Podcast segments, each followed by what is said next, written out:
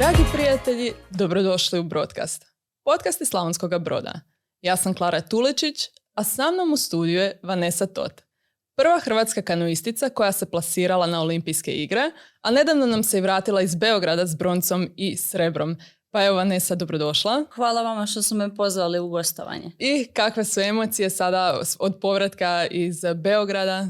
Pa evo, s obzirom da mi je to uh, bio zadnji nastup u mlađo seniorskoj, znači konkurenciji na europskom prvenstvu, stvarno sam zadovoljna sa rezultatima, nekako sam i očekivala dvije medalje, ali evo, takav je bio nekakvi splet okolnosti prije europskog prvenstva da sam se razbolila na svjetskim kupovima, točno imala sam koronu i bilo mi je malo i teže trenirati, nismo znali koliko ću se dobro moći pripremiti u ta četiri tjedna prije europskog, ali evo, sve je izašlo u najboljem mogućem uh, vidjelu, tako da evo i trener je, trener je isto zadovoljan i evo htjela bi samo napomenuti da, da su to ujedno i jedne od prvih medalja u Hrvatskoj koje je neko osvojio u U23 konkurenciji, znači ja sam jedina koja imam te medalje, a za zadnje dvije godine, znači uključujući ova godina i prošla godina, ja sam osvojila četiri medalje na Europskom prvenstvu, što je stvarno veliki, da mogu reći, podvig, a evo iza sebe već imam šest medalja. Super,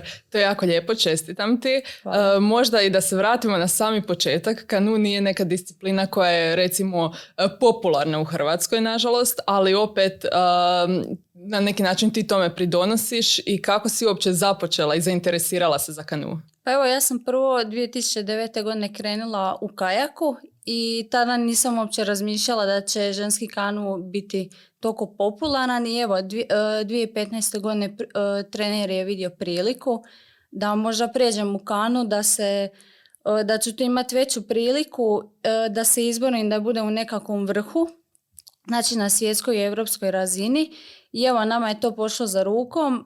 E, niko nam nije mogao garantirati da će ja ostati trenirati nakon srednje škole, da ćemo mi stvarno uspjeti nizati uspjehe iz godine u godinu i evo na kraju krajeva da će ja otići na olimpijske igre. Koja je razlika između zapravo kajaka i kanua? E, mislim da mnogi ljudi miješaju.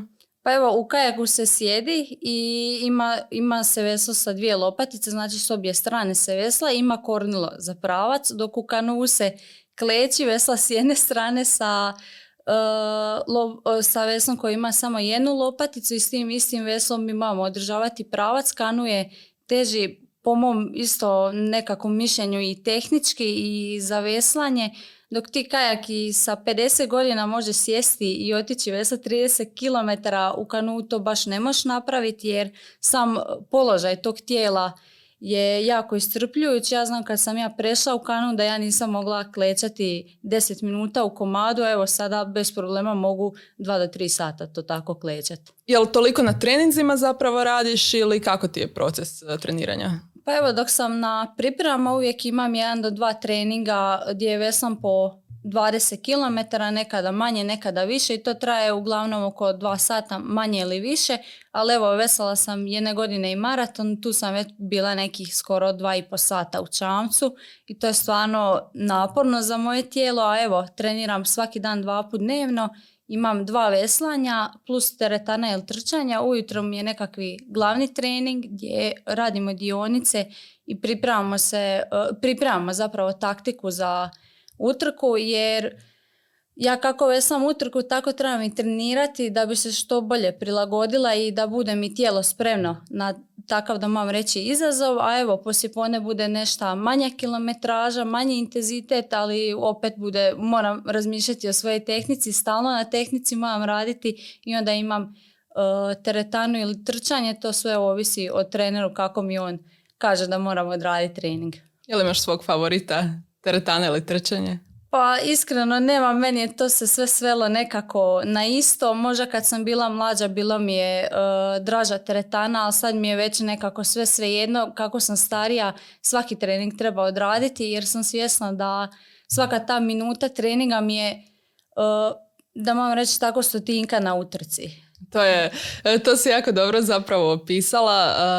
ono što sam još davnih dana gledala zapravo je bio trening e, jedne američke olimpijke isto, isto u kanu i vidjela sam koliko je to iscrpljujuće e, i koliko odricanja treba, pa je ti to promatraš kao nekakvo odricanje da bi dobila recimo to tako uspjeh ili promatraš kao nešto nužno što se mora napraviti jednostavno?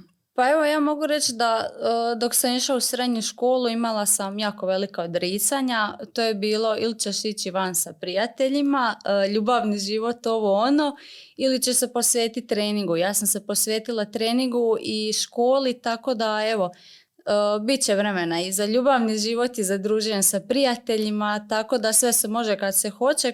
Kako kaže moj trener, tako da odrekla sam se puno stvari, nisam bila na maturalnoj večeri, nisam išla na maturalac, ali evo sve se to nekako isplatilo. Mislim da, e, da je svakom sportašu san otići na olimpijske igre, a meni je to bio cilj zapravo u Pariz otići, a ne u Tokio, ali evo mi smo prošle godine vidjeli tu priliku i evo ja sam iskoristila otišla u Tokio, mislim da je to zasjenilo sve ovo što sam propustila. Da, samo da uh, možda nadopunim rupe u svom uh, znanju o sportu. Pa, uh, Tokio je bio 2020, odnosno 2021. a Paris će biti 2024. zar ne? Da, skratio se taj olimpijski ciklus, nije znači, znači sad četiri godine, nego je tri, ali mislim da to neće utjecati na nijednog sportaša. Ima dovoljno vremena da se pripremi između dvije olimpijade. Da, ali znači otišla si praktički na jedne olimpijske igre ranije od planiranog.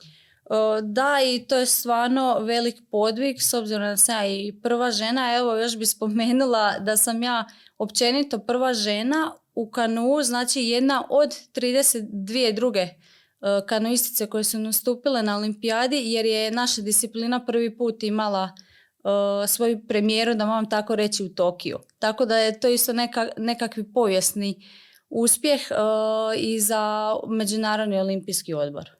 Odlično. A kako se uopće plasiraš na olimpijske igre? E, znači prvih pet prvoplasiranih e, ostvaruju plasma na olimpijadu, a sada ako te cure veslaju i C2, znači one prve ispod crte, da mam tako reći, one se isto plasiraju na olimpijadu. A evo, e, Europa je jedna od naj, najjačih kontinenata po pitanju ženskog kanua. Tu ima puno država čamaca, a malo je mjesta za plasma. Znači ove godine, točnije prošle godine bio samo jedno mjesto je bilo sa dodatnih europskih. Tako da bilo je teško stvarno ostvariti plasman. Evo ja nisam uspjela na europskim tim dodatnim, ali na globalnim znači gdje je mogla bilo koja država s bilo koje kontinenta. Ja sam uspjela ostvariti plasman, morala, samo je prvo mjesto vodilo tamo, tako da evo, neki su otišli tamo i na pozivnicu, wild card, kako to oni kažu, ovaj, tako da evo, meni je drago što ja nisam otišla na pozivnicu, nego što sam radila uh, zadnjih 7-8 godina tako teško i naporno da sam uspjela ostvariti ono što je svakom sportašu san. I evo, ja s ponosom mogu reći da sam olimpijka i da sam bila što bi se reklo u korona godini stvarno proputovala svijeta. uh kakav je uopće bio osjećaj kada si skužila wow pa jedem na olimpijske igre? Pa evo, smiješna je ta priča zašto sam mislila kad sam prošla kroz cilj da sam ja druga. I onda kad je ovaj što snima, jel, utrku pokazala da sam prva i da mam stati tamo da me odmah krenu snimi za neke dojmove, to je bilo ono, noge se ocijekle, gotovo. Neka nova dimenzija se kao otvorila. A evo, znam da sam ono poslije utrke otišla do trenera, to je bilo suza, doslovce sam rekla, rekao mi idemo u Tokio. I to smo se uvijek zezali, e, ja i ova moja prijateljica iz Zagreba, mi ćemo ići u paketu kao u Tokio ako se bude išlo na olimpijadu, na kraj krajeva tako je bilo. Ona je tjedan dana ranije u Segedu na europskima ostvarila plasman i rekla ajde sad iti da idemo naš četvera zajedno, znači njezin trener, ona, ja i moj trener i evo, ja sam treneru, to se sjećam kod je jučer bilo prije utrke, reka, rekao, eto sad ću ja biti prva, rekao i riješit ćemo neke probleme, kažem kao dao Bog. I na kraju je to tako i bilo i evo, Uh, mogu reći da su svi bili sretni ovaj, zato što sam se plasirala. Naravno, bilo je tu ljudi koji su i sumnjali u taj moj uspjeh, ali evo, ja i trener smo vjerovali da moram reći tako u neku nemoguću stvar. Vidjeli smo da sam blizu, da je to nekako ostvarivo, a opet je sve palo e, na mene da ja moram odraditi taj dio posla koji je teži, da moram dati sve u tu utrku, odveslati najbolje moguće što mogu. Jesi dva treninga uvela tako kada si e, vidjela da ideš na olimpijske igre ili ti je to bilo i ranije i na, iza prvenstva? Pa evo, ja sam, kad sam išla u srednju školu, znači prve dvije godine sam trenirala jednom dnevno zbog školskih obveza i toga svega. Onda sam se nekako dogovorila sa školom da barem dva, tri dana u tjednu imam e, pravo propustiti malo škole da odredim i dva treninga, tako da sam ja praktički e, trenirala dva put dnevno i mislim da je to donijelo plodom, da moram tako reći, jer sam već 2017. Ovaj, osvojila juniorsku bronč, brončanu medalju na Europskom prvenstvu.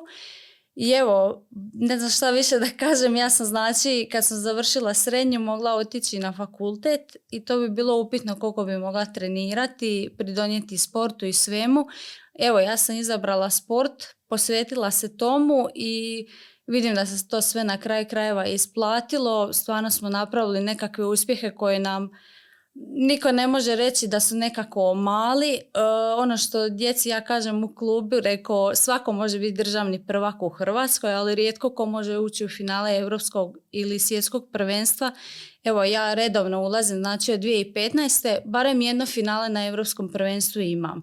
Svjetska prvenstva o tom potom bilo je malo teško jer je tu i jača konkurencija i mi smo tek krenuli u, nekim, u neke te treninge malo jače, ozbiljnije kad sam ja krenula na ta svjetska prvenstva, tako da evo, uh, zadnje svjetsko prvenstvo je bilo u Portugalu prošle godine i tamo sam osvojila brončanu medalju, to mi je isto nekako jedna od dražih medalja. Tako da evo ja mislim da je tek moje uh, vrijeme da će doći, da ću nekako tek sada isplivati nekako uh, tom vrhu europskog, ali i svjetskog ženskog kanua. Dobro, jel onda imaš nekakve zacrtane ciljeve, e to točno želim e, postići, da sad manifestiramo ili e, jednostavno ideš e, kako treniraš i natjecanja? Pa, iskreno mogu reći, uvijek imam nekakva očekivanja, uvijek na kraju sezone ja i trener sjednemo, popričamo, jesmo sve ispunili očekivanja e, rezultatski mislim, e, a opet isto popričamo i za buduću sezonu ova koja nam nadolazi. Evo za ovu godinu sam nekako očekivanja da budem u finalima na svim i svjetskim i europskim prvenstvima, da se osvoji možda još koja medalja na svjetskom prvenstvu i evo da na tim seniorskim natjecanjima koja su zapravo najjača natjecanja da osvojim plasmane u A finale na olimpijskoj disciplini, znači na 200 metara. To je jedino nekako finale koje mi fali na svjetskom prvenstvu, tako da evo, mislim da nisam daleko od toga, bitno je samo da odradim to kako spada, da nastavim trenirati. Evo već 1.8. E, letimo za Kanad na svjetsko seniorsko prvenstvo, evo tu ću vesati 200 i 500 metara, nadam se plasmanima u finale. Odlično. Trener je s tobom uh, od najmlađih dana, zapravo kada si počela u kajaku, ako sam dobro shvatila uh, trenirati. nije, ne. Uh, znači kad sam krenula u kajak, tada su me neki drugi treneri trenirali. Ja praktički do 2013. dok moj sadašnji trener Igor Krajina nije došao, ja nisam imala trenera. Tako da sam trenirala nekako na svoju ruku. To je bilo više manje ono, e uzmi veslo čamac, odi veslo toliko i toliko i to je to. Tako da bilo je malo i teško očekivati uspjeh ako će to tako treneri raditi. Evo, da kažem hvala Bogu došao Igor i mi smo se nekako našli, on je vidio i nekakvi potencijal u meni, ja sam pokazala, pokazala njemu i volju nekakvu za radom i da želim biti uspješna. I evo mi smo se nekako tako pronašli u pravo vrijeme na pravom mjestu i ono što on uvijek kaže to je nekakva simbioza, on ima korist od mene, ja od njega, on je od mene napravio vrhunsku i kvalitetnu sportašicu, ja sam od njega napravila vrhunskog i kvalitetnog trenera. Evo, on je od ove godine promaknut, znači, u tog kvalitetnog trenera od strane Olimpijskog odbora. Mislim da u Slavonskom brodu niko od trenera nije bio u tom programu, tako da, evo, njemu je to korisno, meni isto, nižemo rezultate, tako da uvijek uh, se imamo čemu nekako ne znam, nadati i radovati jer sve moramo, znači ove godine moramo napraviti rezultate da imamo pokriće za iduću godinu za financiranje od strane Olimpijskog odbora i Saveza. A evo mogu reći da stvarno Savez i Olimpijski odbor stvarno ulažu u nas sportaše koji smo bili na olimpijadi i koji smo nekakvi kandidati ozbiljni. Tako da evo niš mi ne fali. Ali evo, da bi moglo bolje financijski, moglo bi kada pogledam neke druge države, ali evo, sad je tek nekako ove godine to sjelo na svoje jer sam primljena i u vojsku kao vrhunski sportaš. E, imam te stipendije malo veće, tako da evo, Super, znači uh, posvuda na neki način treba se boriti za financiranje u sportu, ako sam dobro shvatila tako i kod tebe.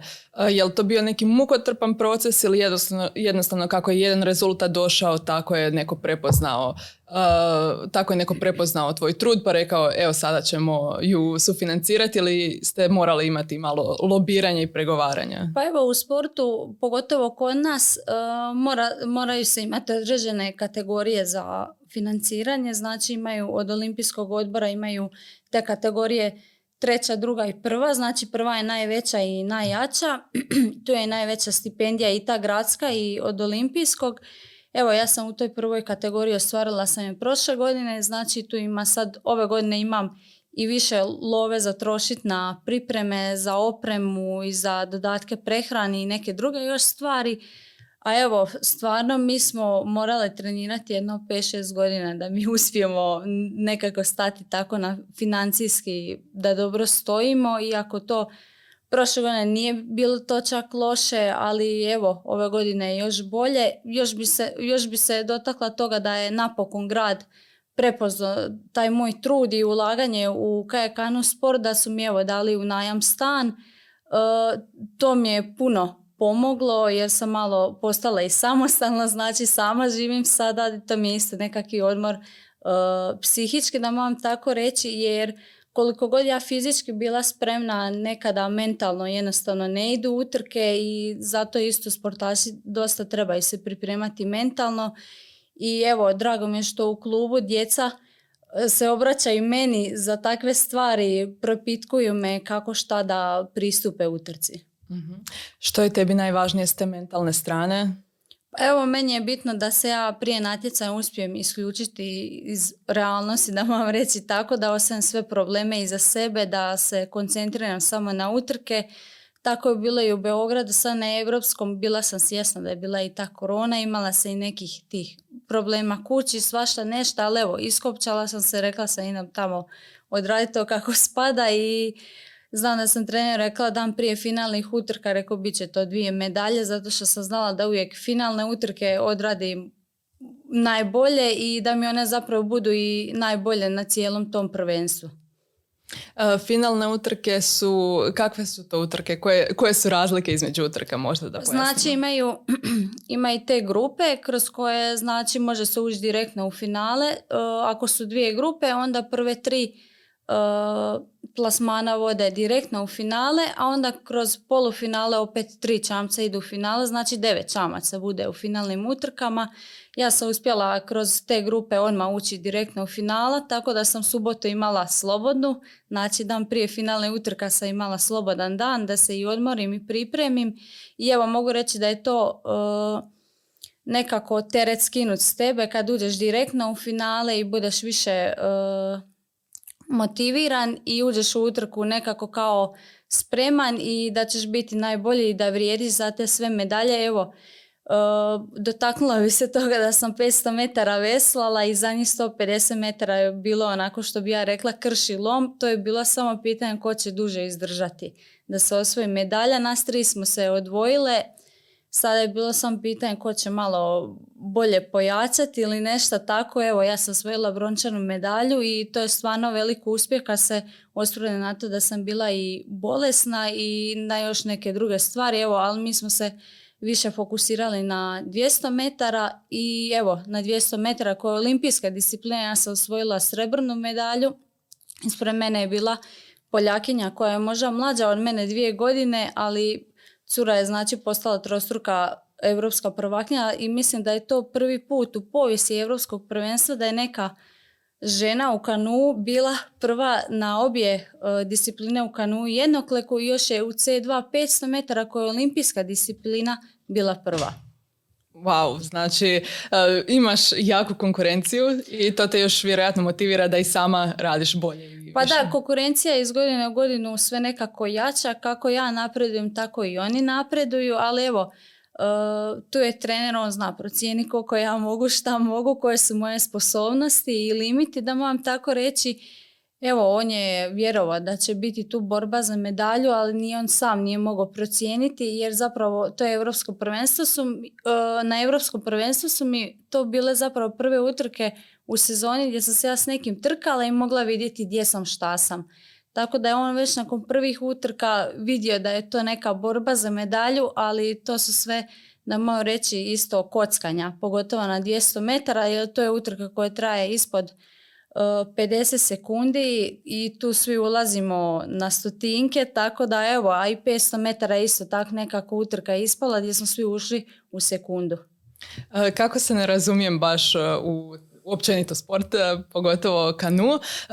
Zanima me je li tu samo do tvoje spremnosti, odnosno spremnosti drugih natjecateljica ili ne znam, voda ima utjecaj također? Pa evo, mogu reći da najveći utjecaj na kanu kada se vesla, nebitno bio to muški ili ženski, ima nekako vjetar jer uh, nekome paša možda više desni vjetar, nekome lijevi, nekome u leđa, nekome kad puše u prsa.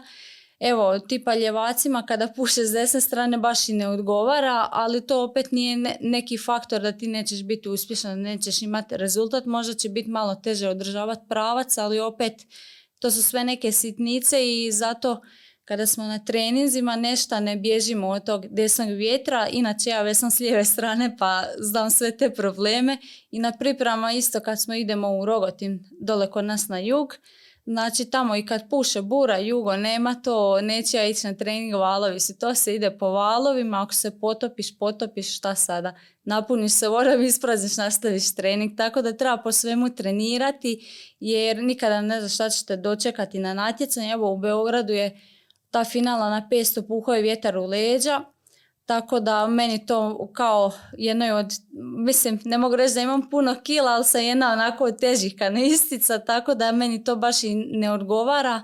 Ali evo, ja sam uspjela izveslati jer stalno po takvim uvjetima treniram i mislim da ne treba bježati, izbjegavati takve treninge isto kada čujem da kiša pada nećemo ići veslati. Ono, molimo se ko voda gore, voda dole, znači svakako ćeš biti mokar, tako da pogotovo sad kad je ljeto, znači ako te kiša i ulovi, neće ti ništa biti, bit ćeš suh do kraja treninga.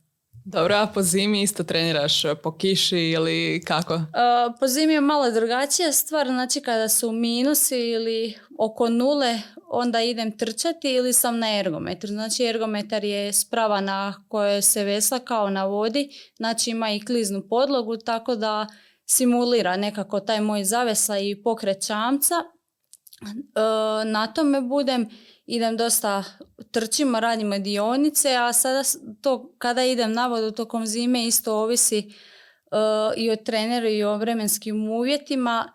Nekada bude i, i pet stupnjeva, meni je opet hladno za veslanje. Tako da uvijek sam u kontaktu s trenerom, to iz dana u dan planiramo treninge, znači trener Možda on ima na papiru za tjedan dana nekakvi plan treninga, ali sve je to podložno promjenama, ne držimo se striktno toga, jer zapravo je to nemoguće, ne možemo utjecati na vremenske uvjete, ni na to hoću li se ja razboliti ili ne, ali nekako nam je cilj tokom tog zimskog perioda da ja to odradim uh, bez bolesti, bez da se razbolim, to nam je cilj nekakvi, tako da evo mi to uspjevamo iz godine u godinu i meni je isto nekako važnije E, zdravlje nego da ja idem sada na savu veslati kada su minusi.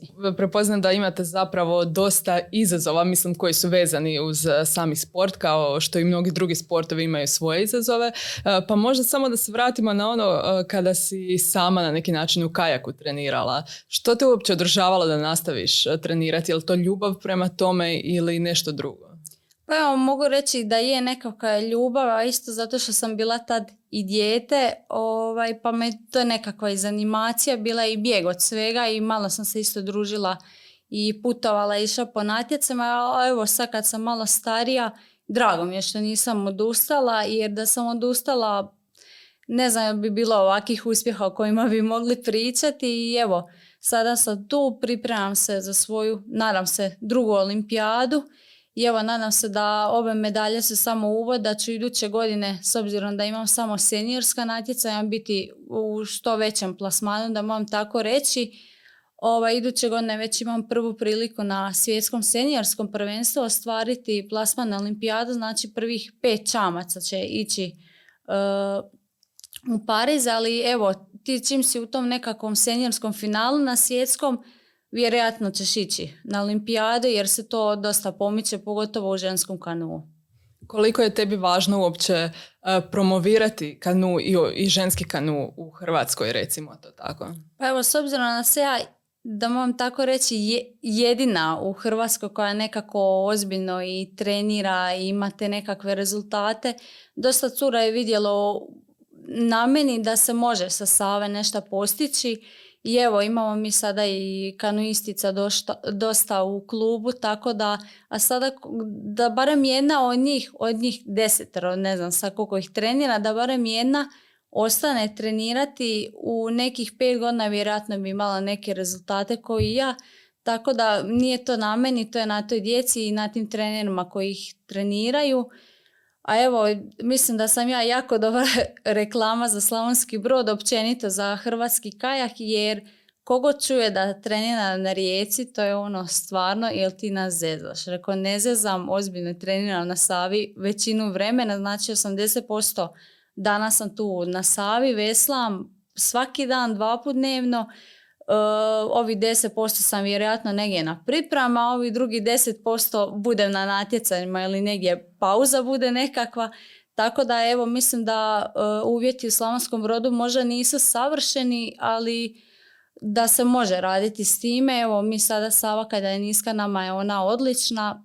Imamo jedan dio gdje je mirna voda jako, gdje je plitko, pa je i teža voda, pa tamo vučemo nekakve dionice, radimo treninge. I evo, Znači sve se to isplatilo, e, mislim da je to samo nekakva izlika kada neko kaže jo ja treniram na Savi, ne na jezeru. Znači to uopće ne, nije nekakvi bitan faktor ako ti imaš dobru volju i dobrog trenera, dobar taj sustav treniranja zapravo. Tako da evo i htjela bi još napomenuti da to moje treniranje nije samo i ti uspjesi koje sam ove godine postigla, to nije samo ti godinu dana između dvije sezone, nego je to zapravo skupljeno za njih ne znam, 7-8 godina treniranja, sve se skupilo, poklopilo i znači takav je ogroman uspjeh kakav je taj zapravo e, možda si sada e, puno zahvalniji, ali puno emocionalnije možda to proživljavaš e, te medalje i uspjehe koje ostvaruješ baš zato što znaš da si toliko dugo trenirala. Pa da, možda na početku kad sam krenula tako ozbiljnije trenirati, pitala sam se šta meni ti treninzi trebaju, zašto se ja došla na trening, mislim i dan danas imam takvih nekakvih, da moram reći mini kriza gdje se zapitam zašto sam ja došla danas na trening, vidi kakav je to trening, ali ja sam svjesna da je to sve nekakvi proces, moram proći to i dobro šta sada odradi se trening. Mislim da nema ništa slađe nego kada ti se ne da ići na trening, dođeš na trening i odradiš ga e, bolje nego što bi ga odradio kada bi ti se dalo. Tako da evo, ja stalno djeci govorim kad vam se ne da trenirati, dođi na trening, odradi, nećete ništa koštati, samo će ti pripomoći ako želiš nekakvi rezultat. Super. E, s trenerom, koliko sam vidjela, velika ste si podrška, međusobno naravno, ali sigurna sam da i vi imate možda nekih kriza, pa kako to prebrodite? Jo, to su stvarno smiješne priče, te krize naše. Najviše nekako kriza imamo to e, na natjecanjima između utrka, jer nekada ja znam biti ljuta i ne slušati, ali dobro, sve je to nekakvi dio toga ali ja njega isto razumijem kada on uh, meni neku grešku nešta, a on isto tako razumije zašto ja to ne želim prihvatiti. Tako da mi se razumijemo dosta vjerojatno zato što smo stalno u komunikaciji kada smo na pripremama isto znamo mi vikat jedni na druge svašta nešta, ali svjesni smo da je to sve dio tog nekakvog našeg uspjeha koji nas čeka, tako da evo ja mogu reći da stvarno moj trener je jako kulturan po pitanju toga kada se ljuti na mene i to sve ne psuje nego nekako prilazi sa dozom opreza jer zna da znam ja nekad obrusi svašta nešto, nije to nekakva tajna, ali evo mi to tako možda komuniciramo i onda odemo tipa ujutro na treningu, to tako sam, da moram reći, malo posvađamo i onda odemo na ručak, znači tokom priprema, ko da se nije niš dogodilo. Idući trening isto ko da se nije niš dogodilo. Mislim da je to nekako, da moram reći, čarolija između nas dvoje, zato što je u jednu ruku to i smiješno, a drugima je isto nekako čudno da mi to tako možemo komunicirati i funkcionirati, ali evo, mi tako funkcioniramo već 7-8 godina, tako da nama nije nikakvi problem i uvijek ćemo mi sjesti i ovako popričati. E, kada nisu trenizi, možemo biti prijatelji, možemo se i šaliti i svašta nešto, ali kada su trenizi, onda je to doza ozbiljnosti, ozbiljno pristupamo i, ja, i on tomu, tako da evo, svaki trening treba ozbiljno pristupiti, odraditi ga onako kako je trener rekao. Možda to neće biti baš svaki put da se odradi kako se zacrtalo, ali evo, svaki trening se računa. Super. A na treninzima, uh, jel recimo više treniraš lijevu stranu tijela ili imaš neke prilagođene vježbe s obzirom na to da nemaš, kako bi rekla, ravnomjeran ravnomjerno korištenje mišića, barem ja, meni tako djeluje, zar ne? Pa, pa je u kanu nekako je, tako da se ne koristi jednako lijeva i desna strana, ali evo mogu ja reći u teretani meni su jednako jake obje strane, zato što radimo i nekakve specifične vježbe za taj kanu. I evo tipa kad radim iskorak radim prvo s jednom nogom pa s drugom nogom, ovaj, isto tako čučanj kad radim ne radim klasični čučanj, nego jednonožni, baš iz tog razloga da mi jednako budu jake obje noge, ali evo, na meni se vidi onako kad stanem pred ljude, kad se malo zagledaju u mene da mi je jedna noga jača od druge, isto tako da mi je možda desno rame dignuto, ali to su sve nekakve deformacije koje kanuisti imaju. Evo sad kad je ljetno ovako doba, uh, otišla sam baš prije jedno tjedan dana na polo, ljudi su mi gledali noge, zato što mi je jedna noga tamnija od druge i njima je to sve zanimljivo i smiješno. Mislim, je smiješno izgleda, ali to je tako kako je, ne mogu ja ništa protiv toga. I evo, nema, obožavam kad na Savu odem u kratkom veslati bosa, mislim da nema boljeg osjećaja od toga. Tvoj trud rad prepoznao je i Dino Jelusiću, imala si zapravo svoj nastup, recimo to tako, u njegovom spotu za, za jednu pjesmu, e, pa ko ti se obratio oko toga, jeste, jel se znate ranije ili kako je to išlo? Pa evo, mene su dečki koji su snimali spot, uh, oni su me nazvali, ali ja sam u tom trenutku bila dva tjedna na vojnom roku, pa sam im rekla, rekao, dečki, aj čujemo se. Kad se vratim, rekao, sam mi recite u čemu je stvar, ovo ono. Oni su mi ispričali cijelu tu priču, da žele mene u spotu, zato što sam sportašica iz Broda i tu mi je matični klub i da bi voljeli mene snimiti. Rekla sam, može, evo kad se vratim, nazvat ću pa ćemo se dogovoriti, tako je bilo. Snimanje je trajalo, sad ću slagati nekih tri mjeseca, nešto tako, dva, tri mjeseca. E, stvarno brzo smo to i odradili, s obzirom da je bila i visoka sava, pa nam je bilo malo problem na vodi snimati i to smo isto nekako uspjeli riješiti i čekali smo povoljan trenutak i to sve da bude i sunčan dan, da ne moramo i rasvjetu nosat na savu, da moram to tako reći. A evo, najlakši je dio bio nekako snimiti mene u teretani jer smo to lagano snimili u jednom danu, a nekako najzanimljiviji dio i najsmiješniji dio je bilo snimanje scene sa trenerom. On može biti ozbiljan, ali ja kad se ne snima s njime baš i ne mogu, pa smo na neke scene morali i deset puta ponavljati. Stvarno je jedno lijepo iskustvo, evo na kraj krajeva ja mogu reći da sam i u spotu za pjesmu, znači pjevača koji je zapravo tu sa naših prostora. Nakon tog spota što su izbacili, dosta mi se ljudi javljalo da me snime ne, nekakvi razgovor o tome kako je to svo potekla ta ideja i kako smo došli na to da baš upravo ja budem u spotu. Evo, e, da moram tako reći, nisam ja sad netko onako nebitan u Slavonskom brodu, ja sam ipak olimpijka i jedna od najuspješnijih sportašica u brodu općenito u povijesti, tako da evo, bila mi je čast snimiti taj spot i evo uvijek mi je čast i ovako doći snimiti nekakvi podcast, e, nešto za televiziju, nekakvu reklamu, nešto za klub isto obaviti. Jesi se možda e, morala pripremati za nešto ili truditi se da preneseš te emocije, e ja se borim sada sa sobom pa sam to prešla pa sam uspjela? Pa bilo je trenutaka, znači u spotu kad smo snimali da smo morali onako, baš da sam morala glumiti i onda nisam to mogla odmah na prvu, nego su me oni morali nasmijava svašta nešto, pa se ja uozbiljim, pa onda malo suze lažne, ovo ono.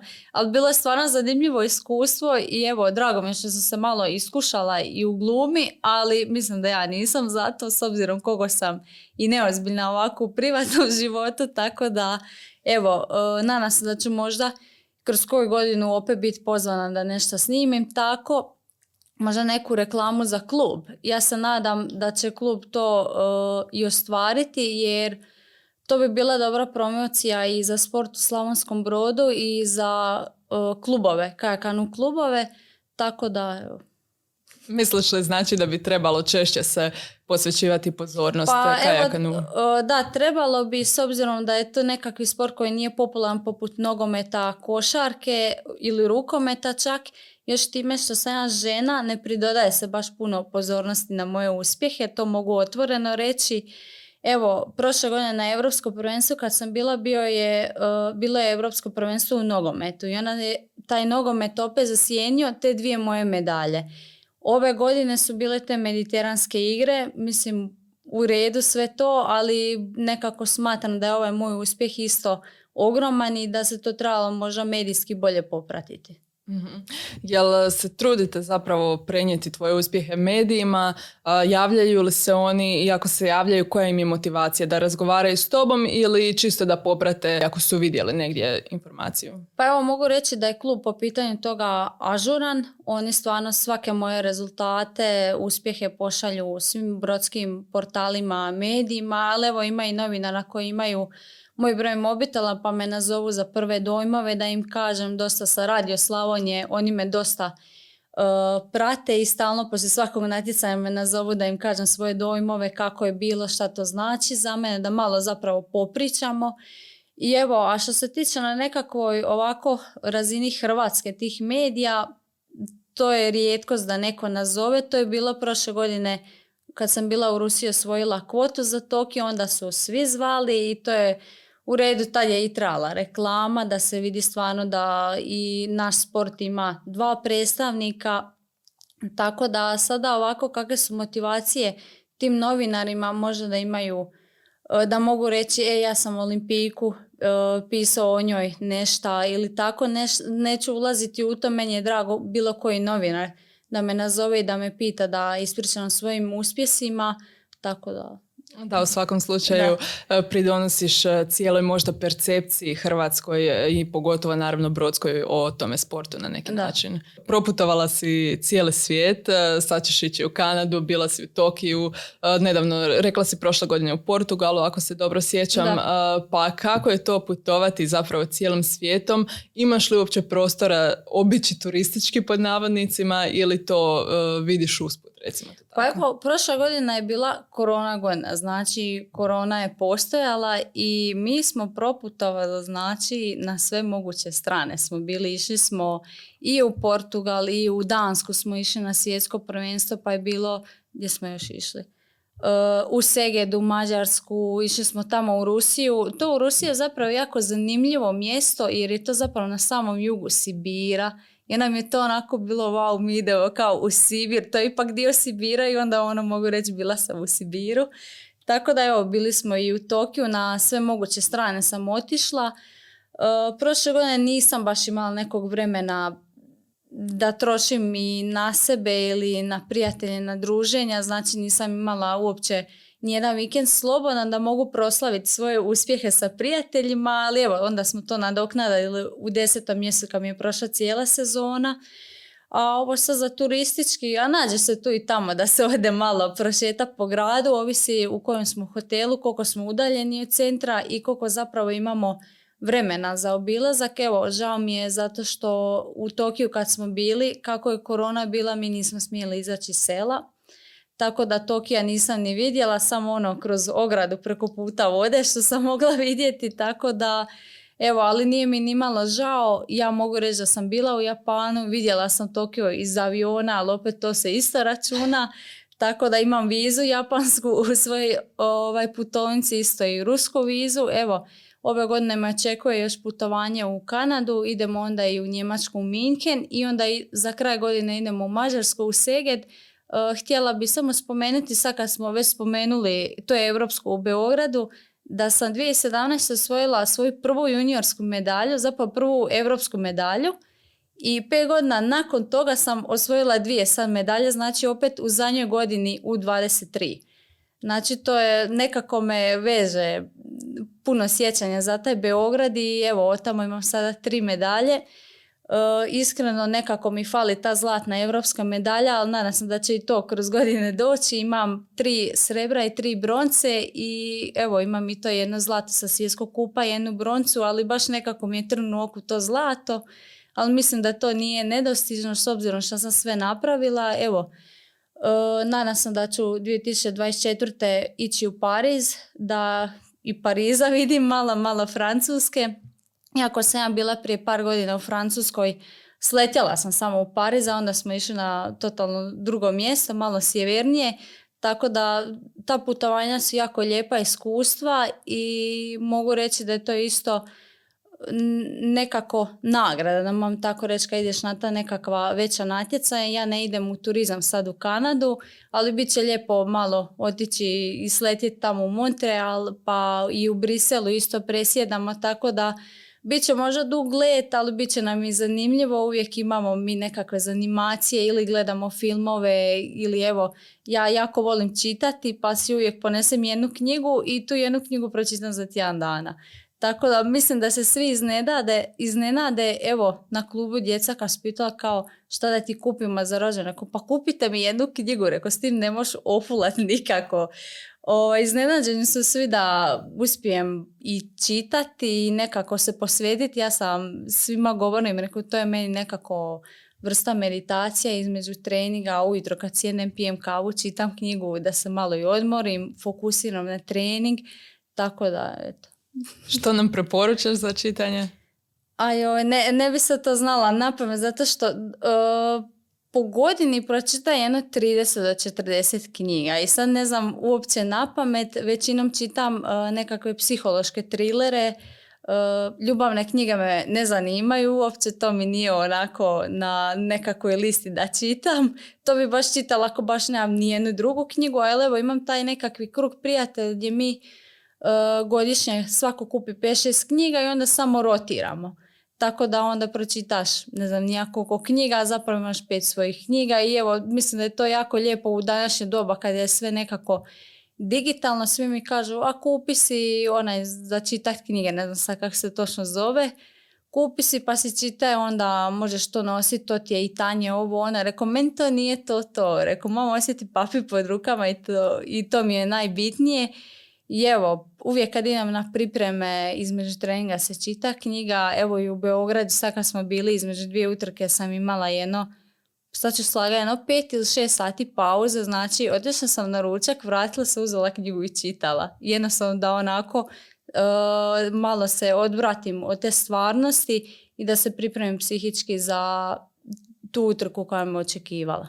A imaš li onda uh, najdraži psihološki thriller? Pa nema, ali mogu reći da sam zločin i kaznu pročitala tri put. Znam ljude koji nisu ni jednom pročitali. Tako da ja sam, kad smo došli u srednju školu, znam da je to bila među prvim lektirama koje smo morali pročitati. Ja sam rekla profesorici, ja sam vam to već pročitala.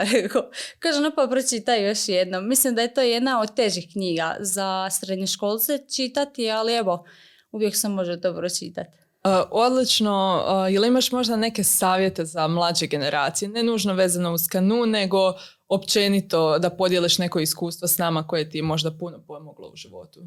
Pa evo mislim uh, da je bitno da evo ne ja sada kao sportaš nego općenito kao obična cura, ne vam sada to reći, da je jako bitno da mi svoje vrijeme utrošimo na ono što mi želimo. Ako mi želimo E, cijelu subotu provesti sami, uz knjigu trebamo to učiniti. Ako se mi tako bolje osjećamo, evo ja imam dana jednostavno kada isključim internet, kada sam dostupna samo za trenera i mamu. Znači za nikog drugog jer jednostavno te društvene mreže, općenito mobitel, internet, to crpi energiju.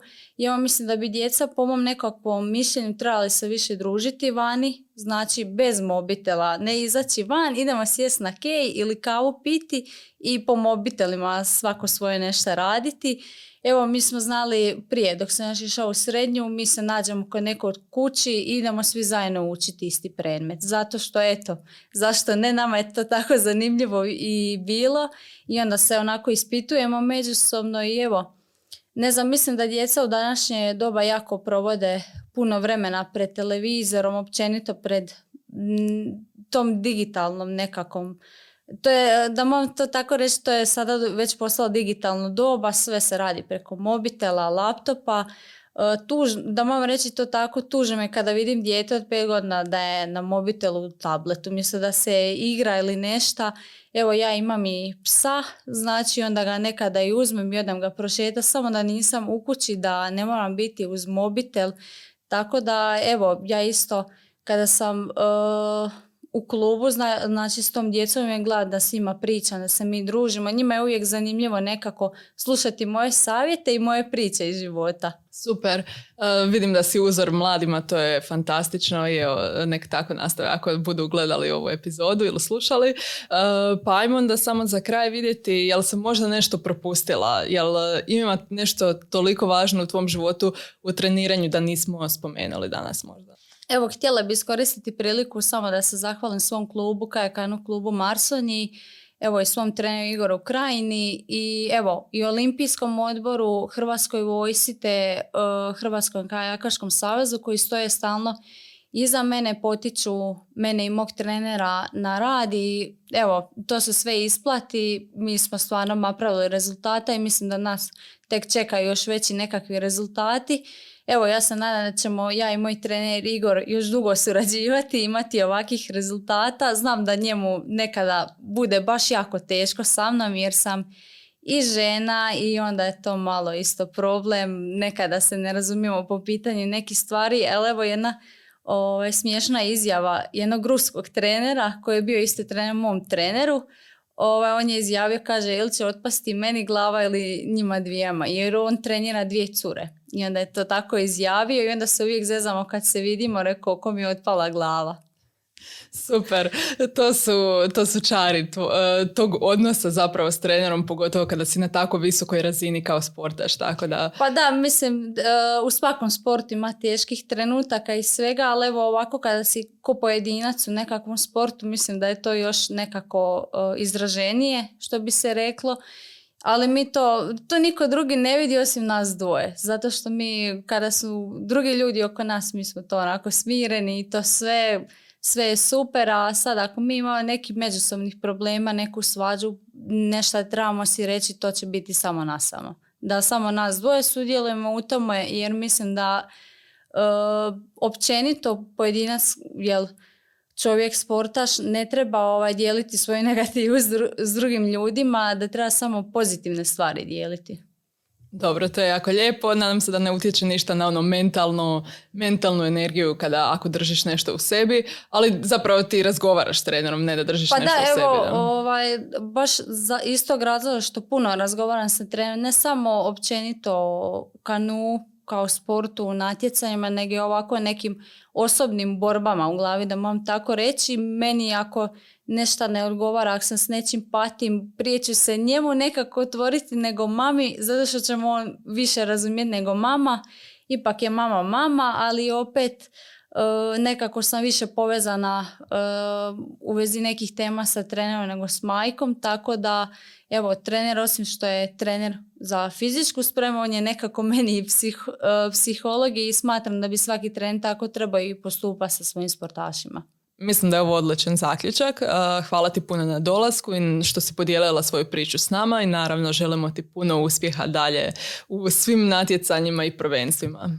Hvala vama na ovom pozivu što sam mogla sudjelovati u ovakvom nečemu. Mislim, ovo mi nije prvi put da sudjelujem u podcastu i evo, hvala vam isto na lijepim željama. I nadam se da ćemo se opet susresti. Sigurna sam da hoćemo i naravno hvala i vama dragi prijatelji. Vidimo se, čujemo se sljedeći, prek sljedeći utorak. Bog!